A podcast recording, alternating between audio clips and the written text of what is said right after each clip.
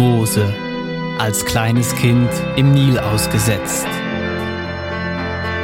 Im Palast des Pharaos aufgewachsen, doch dann als Mörder in die Wüste geflohen, in der Hitze und Einsamkeit als demütiger Hirte. Gott sprach, ziehe deine Sandalen aus, ich will dir begegnen, ich bin da. Dann rief Gott Mose, sein Volk ins verheißene Land zu führen, trotz seines Versagens, trotz seiner Schwächen. Gott war mit ihm. Aufgebrochen auf dem Weg der Verheißung. Mose. Aufgebrochen trotz Abgründen. Aufbruch. Wenn wir das Wort in dieser Serie oft brauchen, meinen wir nicht zuerst und vor allem irgendeinisch, irgendwann, ein geistlicher Aufbruch. Irgendeinisch, irgendwann, irgendwo, bei irgendjemandem. So, wow! So, wir meinen den Alltag. Das Aufbrechen, das ist dann, wenn ich entweder mit dem linken oder mit dem rechten Bein zum Bett ausgehe. Den Aufbruch meinen wir. Dann, wenn ich einsteige in den Alltag, dann, wenn ich plötzlich an einer Melone begegne oder an einer Gurke oder Böllen, Zwiebeln, Zwiebeln, wie immer du dem sagst, oder der Lauchstängel oder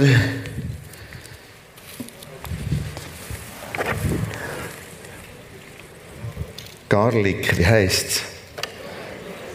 Knobli, sorry. Oder Fisch. Ganz bescheiden, weil das kann ich nicht da. Das ist einfach Heringfilet in Tomatensauce. Und genau die Gegenstände begegnen uns im Bibeltext von heute. Das meinen wir. Der Alltag, der ganz normale, der ganz üblich, das Gestern, das Heute, Mandy, Dienstag, Mittwoche, was immer du bist, machst, laufst, gehst, stehst, isst, die ärgerst, die freust, denkst, es langt, nein, es langt nicht, was immer nicht langt. Oder vielleicht doch langt. Oder knapp langt. Letzten Sonntag, der Martin Hof zusammenfassend die Aussage gemacht, bei dem Aufbruch ist plötzlich um zwei ganz, ganz, ganz elementare Aussagen gegangen. Da sagt doch Gott, ich bin mit euch und ich versorge euch. Ja, besser gut. Für einen Aufbruch brauchst du schon ein bisschen mehr. Geheimnis. In jedem Aufbruch, als geistlicher Aufbruch, in der Gesellschaft, als Killer, Geheimnis besteht vor allem darin, dass ich merke, das Erste, das Grundlegendste, fasse ich wieder, packe ich wieder.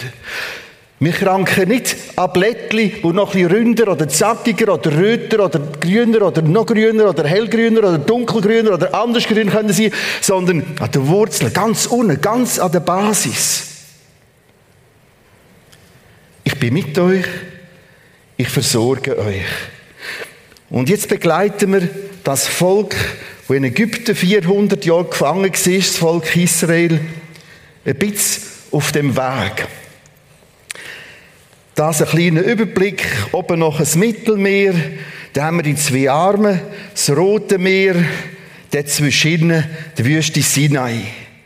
Und ein bisschen rechts geht es über die Wüste Negev. Ja, die Wüste in vielen Wochen schon erlebt, durchschwitzt, durchlitten, durchkämpft. Also, sie sind ausgezogen aus dem Ägypten. Nach diesen Zähnen Plagen, heute würde man dem Sanktionen sagen. Nach diesen zehn schwierigen Sachen. Sie stehen vor dem Schilfmeer. Wahrscheinlich ist es eine gewisse Enge gesehen, eine gewisse Untiefe, aber ganz viel Wasserschilfe kommt man da durch. Tatsächlich. Durch ein Wunder Gottes sind sie durchgekommen. Sie gehen Richtung Süden. Sie kommen in Elim an. Schwierige Situation, große Herausforderung.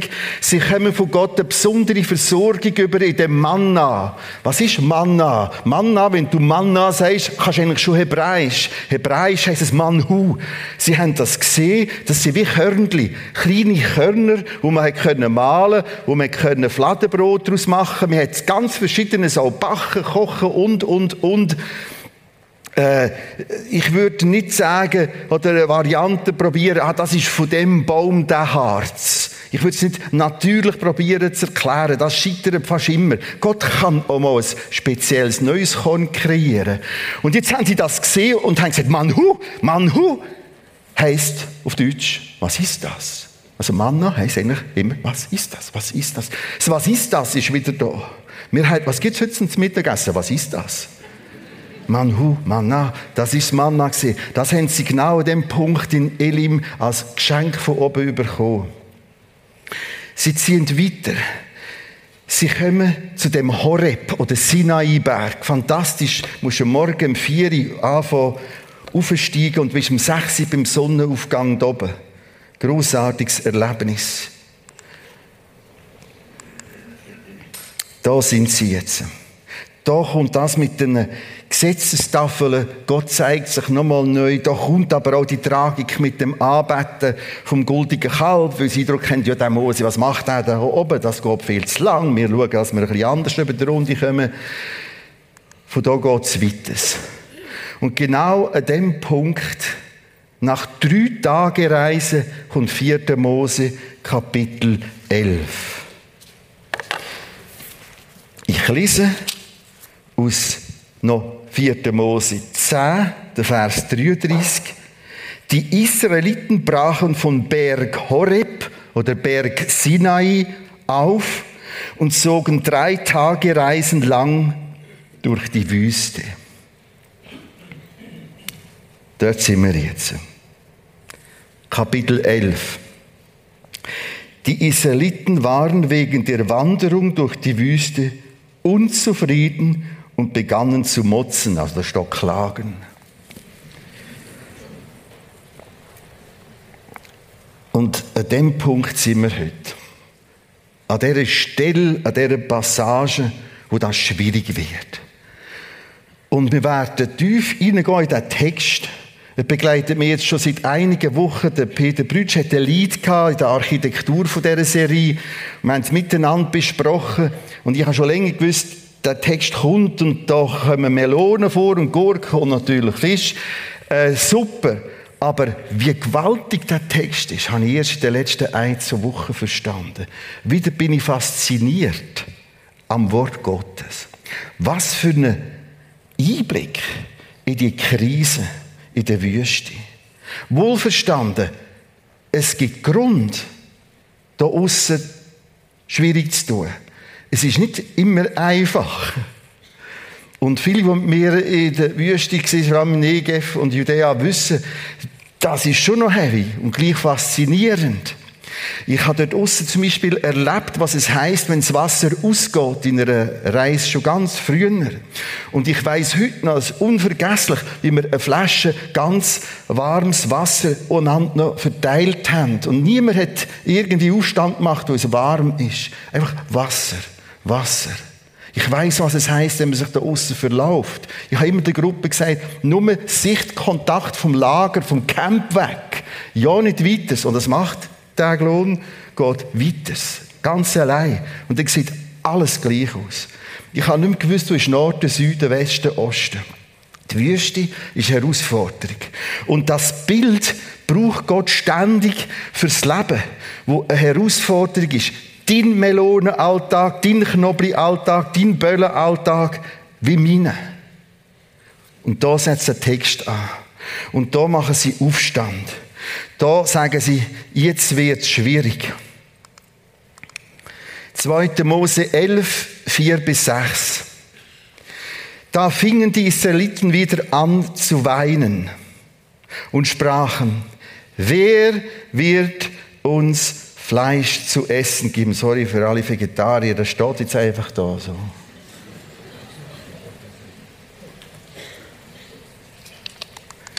Weiter. Wir denken an die Fische, die wir in Ägypten umsonst aßen. An die Gurken, die Melonen, den Lauch, die Zwiebeln, den Knoblauch. Nun aber ist unsere Seele matt, denn unsere Augen sehen nichts als Manhu, Manna. Wir bleiben bei dem Text stehen.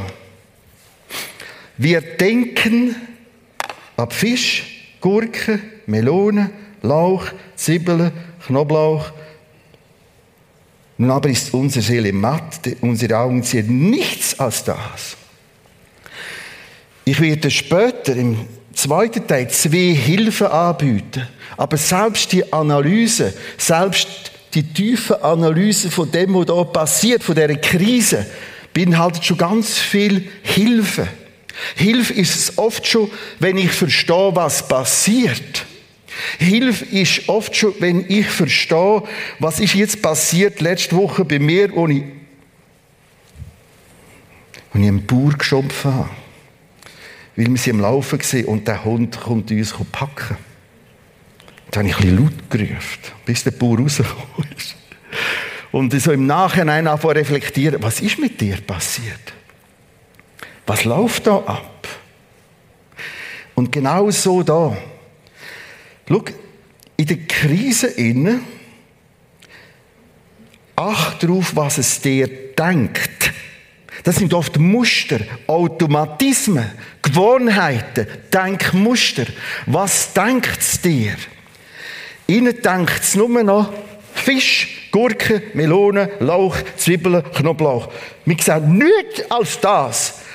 Denn unsere Augen sehen nichts als das, was wir nicht haben. Das ist ja das Verrückte an dem Text.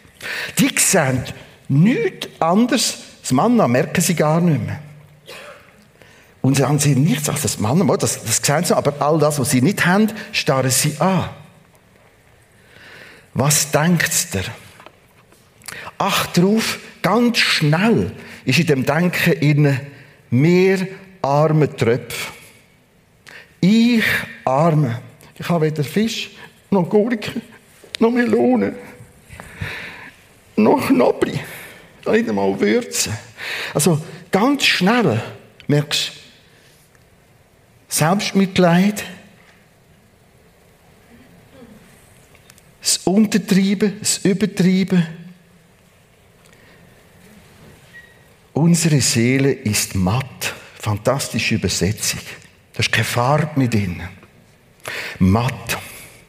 Und warum finde ich es eben auch so spannend, die Texte? Die sind dermaßen fadengrad, diese rein tiefe psychologisch so spannend, dass sie das alles beschreiben, auch psychosomatisch. Wir haben nur noch das gesehen. Sie sehen nur noch das, was sie nicht haben und wetten, aber nicht überkommen und ganz arme sind. Und jetzt macht das etwas. Jetzt fängt das Nervensystem langsam anfangen überfordert zu sein. Es verkrampft sich. Du spürst, ah, ah. aber das geht noch viel weiter. Acht aufs nächste Detail. Wir denken an die Fische, die in Ägypten umsonst aßen. Gurken haben wir auch umsonst gehabt, Melonen auch, Lauch auch, Zwiebeln auch, Knoblauch auch gerade. Das heißt, sie blenden die Dramatik in Ägypten komplett aus. Leute, das ist 400 Jahre Unterdrückung. Und wo sie schwierig da haben, ist gerade erst recht schwierig geworden. Wenn man das liest, in diesen Texten, vor allem 2. Mose, so ab Kapitel 15, die Unterdrückung, die Plage, der Preis, wo sie zahlt haben, über Generationen, was passiert ist, das haben wir dort im Fall umsonst gehabt. Das heißt, wir blenden plötzlich ganz vieles aus. Ganz Wichtiges aus. Wir vergessen, wir idealisieren, wir übertreiben, wir füttern uns selber mit einem neuen Wort, das wir in den letzten zwei, drei Jahren gelernt haben, Fake News. Also wir füttern uns selber mit denen. Haben wir im Fall umsonst gehabt? Überhaupt nicht. Der Preis ist gigantisch hoch gesehen. Und die sind eng durch, schwierig durch, mühsam durch.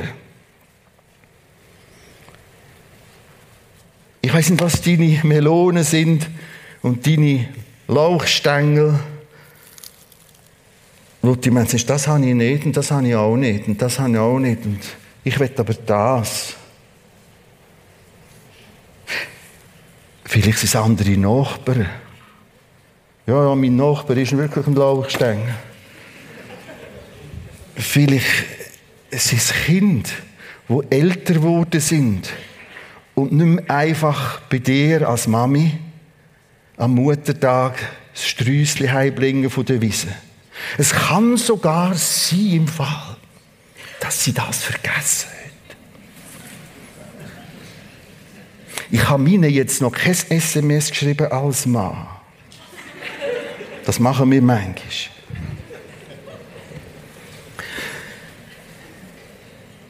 Und dann plötzlich merkst du, mir, also nicht, dass ich, ich baue Mutter. Und es wäre auch richtig, wenn das heute käme, das Signal. Aber schau, der Alltag ist der oft so dicht und verschieden und anders und wir können uns ganz schnell verheddern in diesen Böllen. Was ist es? Sie haben völlig idealisiert gesagt, haben wir umsonst gehabt, und jetzt haben wir eigentlich nichts mehr Schlaues.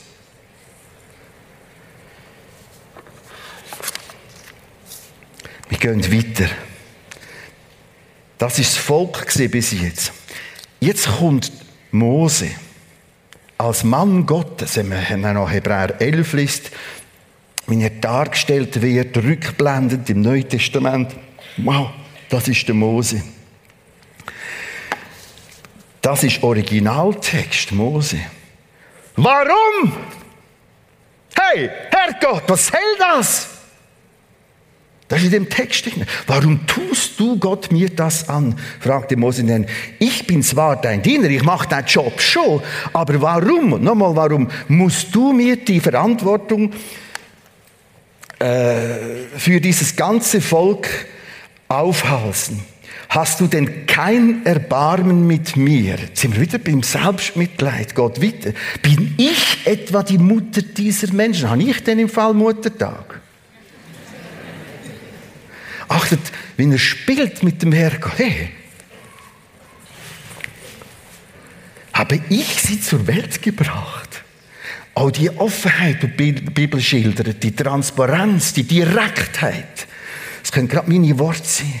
Wie kannst du von mir verlangen, dass ich sie wie einen Säugling auf meinen Armen in das Land trage, das du ihren Vorfahren versprochen hast? Sie weinen und flehen mich an, gib uns Fleisch zu essen. Herrgott, was soll das? Wie kannst du nur, ich bis nicht. Woher soll ich denn Fleisch für Hunderttausende von Menschen nehmen? Ich kann die Verantwortung für dieses Volk nicht länger allein tragen. Ich halte es nicht mehr aus. Wenn es so weitergehen soll, dann bring mich lieber gleich um. Ja, erspare mir dieses Elend, wenn dir etwas an mir liegt. Vatergrad und Tatsch und Herrgott, jetzt hast du ein Problem. Und die Bibel lädt so Texte zu beschreibt das. Beschreibt, wie es Mose gegangen ist. Zuerst der Absturz vom Volk, jetzt der innere Absturz vom Mose. Achtung, die innere Diskussion, die läuft. Die läuft weiter. Die innere Diskussion hast du nur eine Chance, wenn du sie selber unterbrichst. Ich weiß, wir können uns ablenken und das braucht es manchmal als Starthilfe. Aber das redet weiter, es denkt weiter, tut weiter. Du kannst die grossartigste Ferien machen, wenn es weiter denkt und tut und du nicht sagst, halt, stopp! Was passiert da? Was sind Facts? Acht auf die Spirale bis zum Suizidalen beim Mose. Und Leute, ich ahne, Zeiten werden schwieriger. Ich ahne, dass das Wort Zeitenwende richtig platziert ist in unseren Tagen. Ich ahne, dass sie uns enorm noch wird herausfordern, wenn die Regal plötzlich leerer werden. Ich ahne, dass wir dringend lernen müssen, jetzt lernen, bevor wir dann mit den Lauchstängeln vor dem Regal über die Grind abziehen.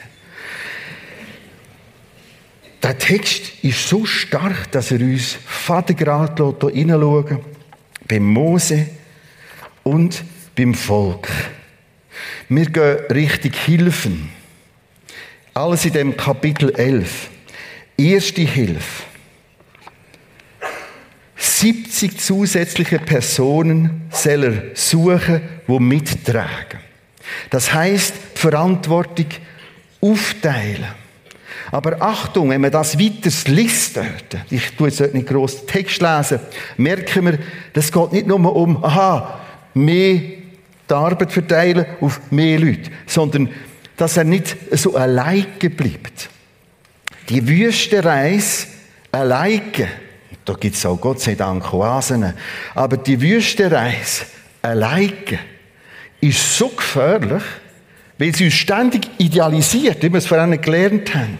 Weil sie uns ständig denkt, wie die Diskussionen weiterlaufen. Die laufen automatisch. Schon nur das darüber reden, das Aussprechen. Meine Frau ist da drin Spezialistin, weil sie jemanden muss ablosen muss, wenn ich sage, du, ich kann mit dem im Moment nicht alleine bleiben. Können wir das reden? Ich brauche es gegenüber. Das ist da zuerst und vor allem die erste Hilfe. Jemand hat es mal so formuliert. Das am besten geölte Räderwerk ist das Räderwerk der Selbstlügen. Das läuft unheimlich gut. Das sind wir auch geübt. Stimmt das, was mich jetzt aufregt? Warum regt es mich auf? Warum bin ich verrückt? Die eine laut und die andere, das kann ich auch recht gut, still.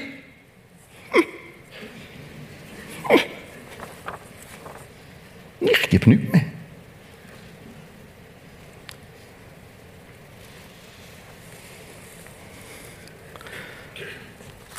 Erste Hilfe in dem Text, Mose, stopp.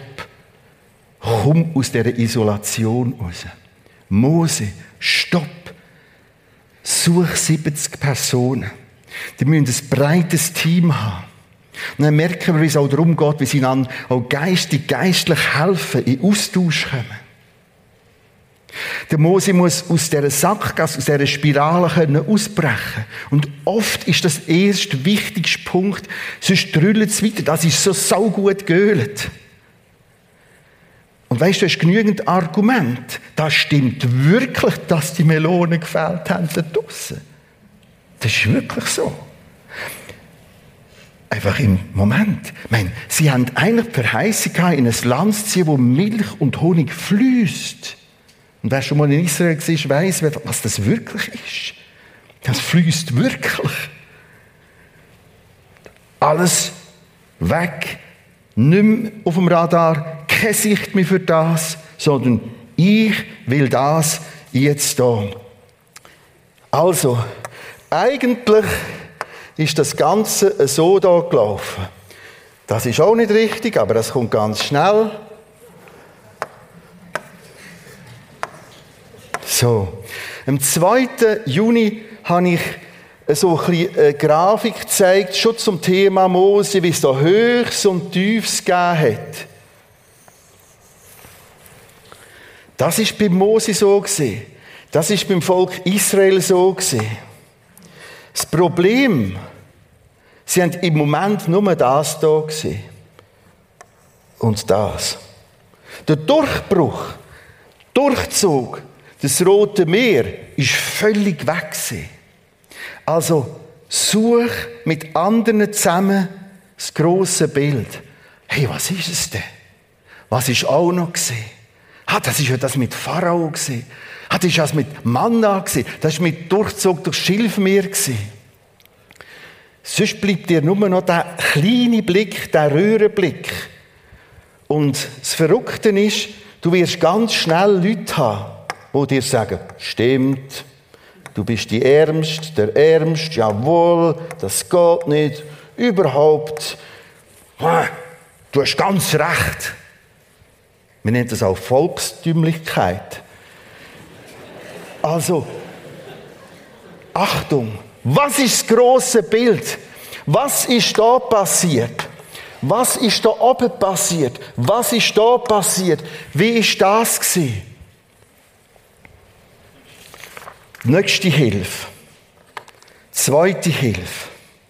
Ich lese dazu aus 2, 4. Äh, Mose 11 ab Vers 18b. Morgen wird euch der Herr Fleisch zu essen geben. Aha. Also der Herr Gott auf das ein. Er hat euer Gejammer gehört, mit dem ihr ihm in den Ohren liegt. Er weiß, dass ihr Fleisch essen wollt und am liebsten wieder in Ägypten wäret. Nun, morgen werdet ihr Fleisch bekommen. Und das nicht nur ein, zwei, drei Tage lang, auch nicht fünf oder zehn oder zwanzig, nein, einen ganzen Monat lang, bis es euch zum Hals heraushängt. Und es steht in all diesen Texten, heraushängt und ihr euch davor ekelt.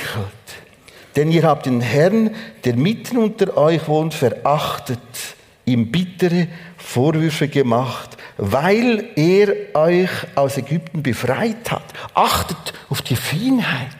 Mit all dem Vorwurf, Gott, warum? Gott, was soll das? Warum ich? Warum du? Warum machst du nicht? Ist letztlich so eine Afro dass Gott sagt, die, haben nicht einmal, die sehen nicht einmal mehr, was wir gemacht haben. Die merken gar nicht mehr, wo wir durch sind und wie ich geholfen habe. Ich probiere das so darzustellen.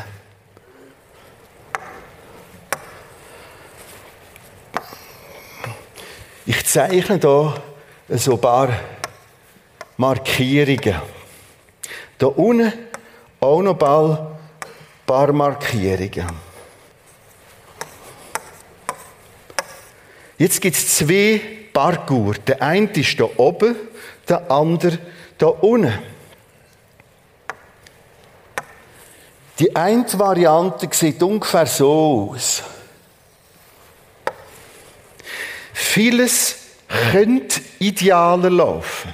Vieles könnte geordneter laufen. Vieles könnte gerade laufen. Eigentlich hätte die, die ganze Geschichte, der Auszug aus Ägypten, eigentlich im Mittelmeer nachher können laufen Und sind 40 Jahre in dieser Wüste gesehen, wo Gott mit ihnen turnet und geübt und geübt und nochmal angelost und wieder und überhaupt. Und das führt nachher oft zu solchen Umständen.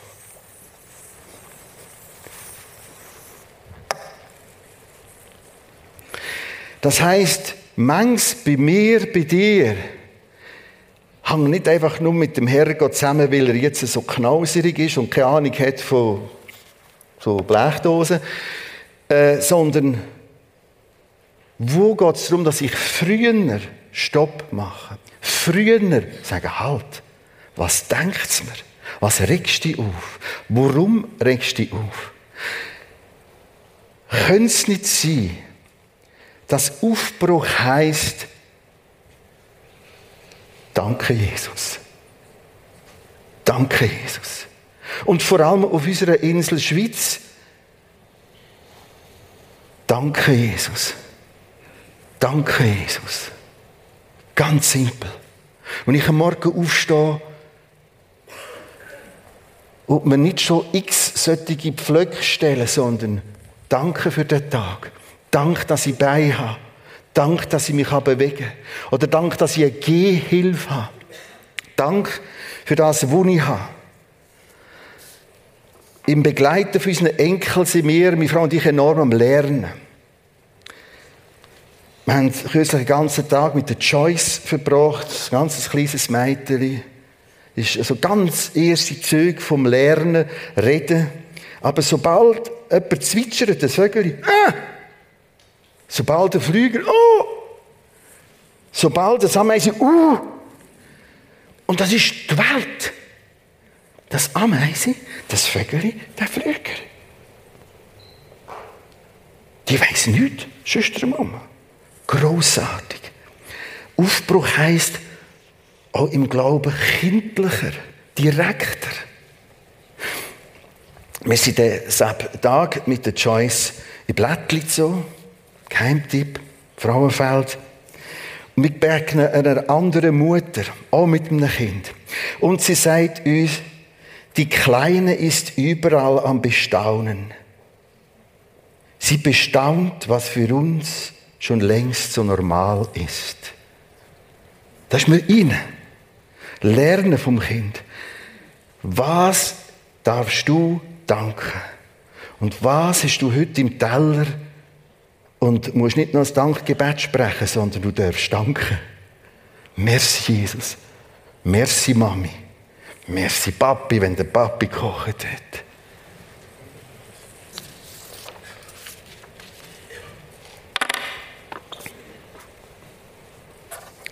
Und so gibt Gott Fleisch. Er gibt Fleisch in Form von Wachteln. Wachteln, das ist so ein kleines Bulle. In der Wüste habe ich schon oft Wachteln gesehen, die kommen manchmal ganze Schwärme. Und fliegen oft tief über den Boden. Und dort kannst du die fahren. Wachteln und die kommen, aber es geht jetzt um Vers 23. Nachdem Gott sie so versorgt hat, kommt der Vers 23. Jetzt redet Gott. Wir sind immer noch bei der zweiten Hilfe. Und fast alle Hilfe in einer Frage zusammen. Interessant, dass er eine Frage stellt. Ist denn der Arm Gottes zu kurz? Punkt. Weißt du, wie Fragezeichen.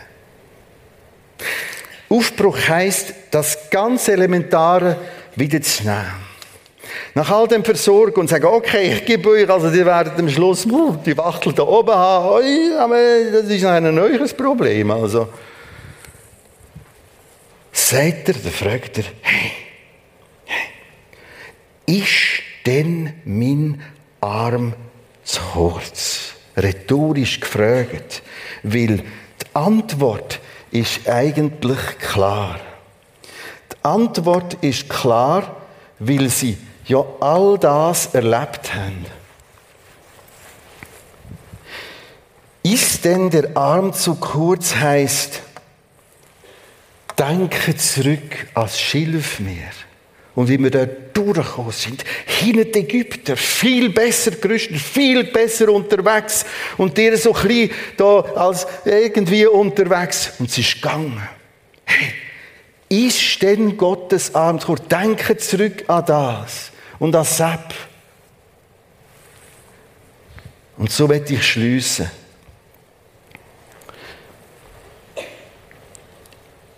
Lass dich fragen,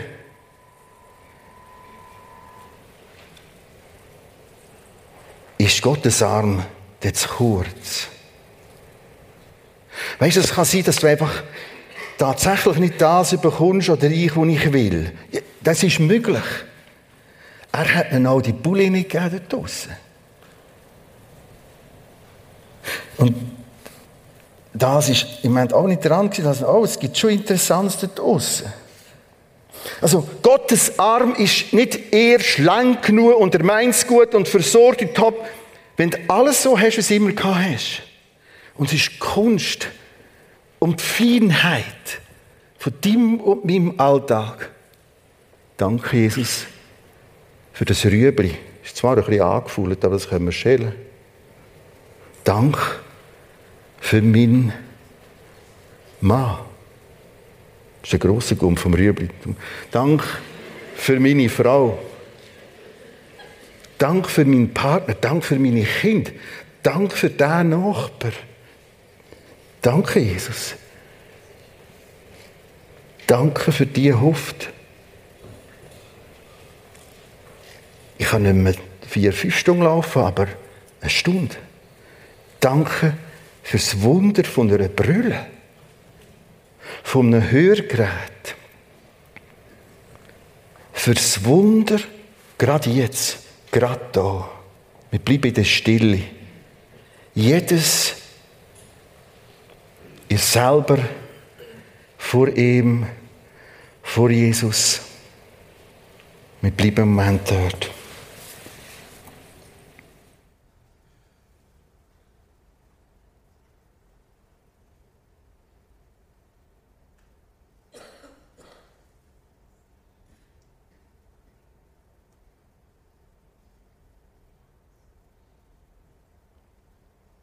Jesus. Und Jesus, so wollen wir auch bekennen, der Undank.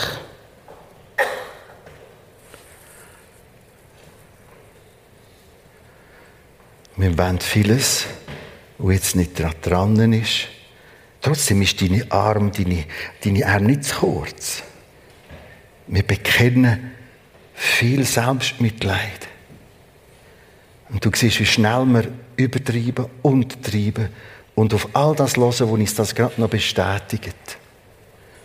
Und am Schluss sind wir überrascht, dass die Psyche matt ist, dunne ist. Da sind wir. Dank für dein Wort. Dank für Seelsorge bei dir. Dank für Stille bei dir. Dank für die riesigen Ressourcen aus dem Wort, aus dem Glauben.